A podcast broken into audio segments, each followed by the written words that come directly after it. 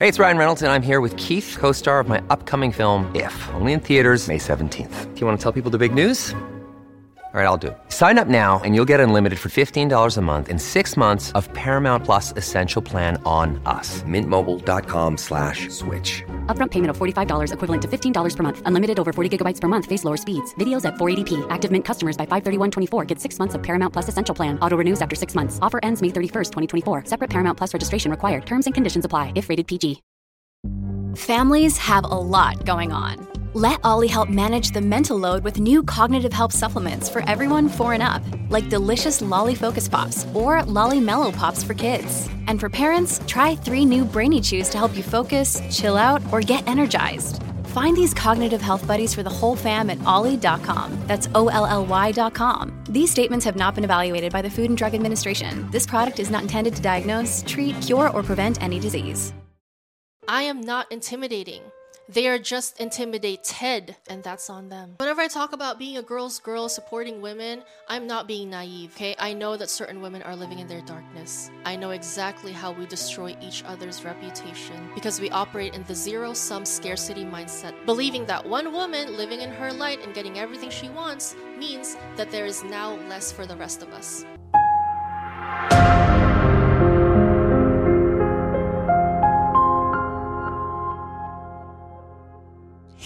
Bestie! Welcome back to another episode of Big Sis Advice.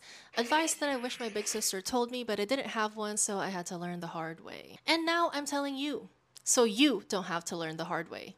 Today we're talking about how to make friends when you're intimidating. If you're new here, we don't make friends with men. Men are never your friends. So when we talk about making friends, it's all in the context of making girl friends.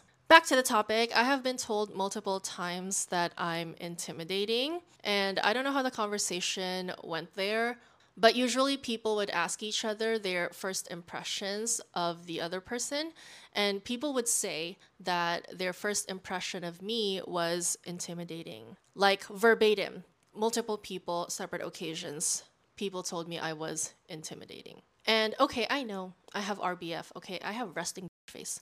So it's not a bad thing and it's just a fact, okay? I have RBF. Like I feel like if you see me in person, just like out and about, I just look like this. I don't know why. Like I'm happy inside, but I just have RBF. Like that's my default whenever I'm out in public and like no one's there to make me smile or entertain me. So it's just what it is, okay? If you have RBF, you know the struggle. I feel like that plays a role in people finding me intimidating. And obviously, when people say you're intimidating, you want to know why, right? And I would ask them, exactly how am I intimidating? Like, you want to know. And they would never be able to explain it. They're just like, oh, you're just intimidating. And I'm like, okay. What was the reason? Okay, what was the reason? And obviously, I have a bunch of spoiled girly girlfriends in real life that I cherish so much. Like, we spoil each other. And we see each other all the time. We're like the drop by your house unannounced with very little notice type of people. And I just love that. I love that for us. So obviously I don't have an issue with friendships now, but I did I did have issues with making aligned girlfriends before.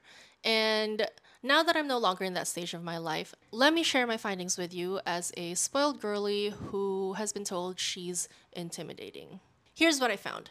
Your people, the friends that are meant for you, they will never find you intimidating.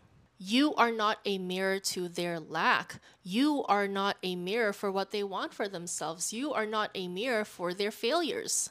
They will not find you intimidating the friends who will bring joy to your life and hype you up and celebrate you and help you achieve your goals, you know the feeling they get when they first meet you?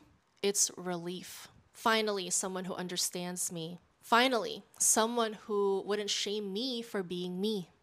Because let's talk about it. When you are an intimidating woman, you turn off a lot of people. Women who have the audacity it's not a fun time if you're sensitive and you care a lot about what other people think about you, and you're sweet, and you're kind, and you're accomplished, and you're pretty, and you're loved. You will be the object of everyone's envy. And it's the worst feeling, too, when you have poor boundaries and you let other people affect how you see yourself. And you know the word intimidating whenever people tell you that, oh, you're intimidating. It's code for you're too full of yourself. You believe in yourself too much. You think you're all that. You're too confident. It's envy, packaged into a more acceptable form of social policing to keep women small. Let me tell you a story.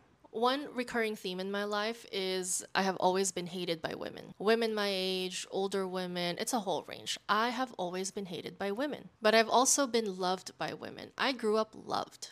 And the consequence of growing up loved is you tend to have high self esteem. You tend to think that you're all that because everyone around you is hyping you up. You literally have a whole village hyping you up. And unfortunately, when you are a young girl, a young woman, a full on, full grown woman, an older one, whatever, if you're a woman, when you embrace your bigness, people get upset. Specifically, other women get upset. Strong, happy, confident girls and women are breaking our culture's implicit rule that girls should be self doubting, reserved, timid, and apologetic. Girls who are bold enough to break those rules irk us. Their brazen defiance and refusal to follow directions make us want to put them back into their cage. Strong, happy, and confident? That was me. That was me. And so at any point in time, I would have like one to two to multiple women hating on me to my face and behind my back. And I really think this pressure to be liked by other women led me down the pick me path. Because let me tell you, when I was a pick me, everyone loved me. When I was dunking on myself, I had low self esteem, making the wrong choices for myself, garnering the pity of others, everyone loved me. And I'm not just talking about being a pick me in relationships, it's also being a pick me for work, for girlfriends, for external validation. I was a pick me for everything and everyone, okay? When I was a pick me, everyone loved me. And all of a sudden, when I woke up from the pick me scam, the pick me nightmare, I was once again enemy number one. And let's talk about it. The reason why a lot of women have self esteem issues is because of what we do to women with high self esteem. We police them, we spread rumors about them, we sabotage them, we put them back in their place. We make it so that they have low self esteem so we can once again in a position to empower them. We want to have control over how they perceive themselves so that we can have control over them. Portraying confidence does not work for women, so telling women to simply be more confident is twisted. People talk so much about wanting women to be more confident, take charge, and raise their self esteem. But almost every woman who dares to embrace her bigness, do the exact thing that people tell us to do be confident, take charge, raise our self esteem all the women who do that they get policed, exposed, dragged, canceled. Okay? People are literally frothing at the mouth to bring these women down. And we have seen this happen over and over and over again. So this is not an unfounded fear. We see it every single time a woman dares to step into her bigness. So that's why I don't need to tell you 10 steps how to be confident, how to be confident. Like, no, you already know how to be confident because you have so much to be confident about. You are the source, you are the multiplier, you are creation. It's just that whenever you express confidence, you get policed, shamed, humiliated, gossiped about. Every single time you try to be confident, people bring you down. That's our problem. We don't have a confidence issue. We have a policing of confidence issue. We don't need to tell women to be more confident. We need to teach them to not care about what people think when they do become confident. So, the best confidence advice I can give you is to embrace your bigness and ignore all the small people. Make friends with other people living in their bigness. Okay?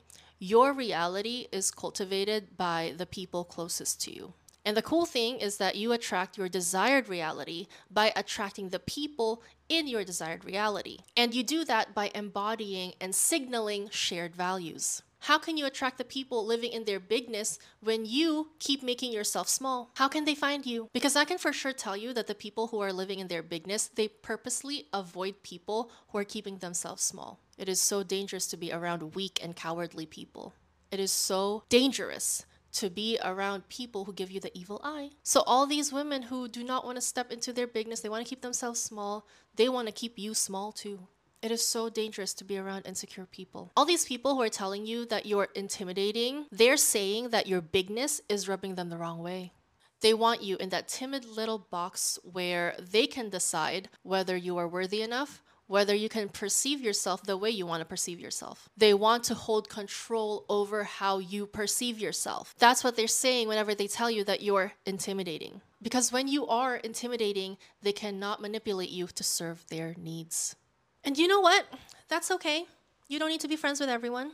Keep living in your light, in your kindness, in your bigness. As we let our own light shine, we unconsciously give other people permission to do the same. As we are liberated from our own fear, our presence automatically liberates others. I know a lot of us have been through friendship hurt. Like, friendship breakups sometimes hurt more than regular romantic breakups. The level of emotional intimacy between women is so intense. No one understands us better than we understand each other. But you need to understand yourself better. As women, we live in a world where we are constantly told that we should be X, Y, and Z. But whenever we become X, Y, and Z, we get policed, penalized, canceled, dragged.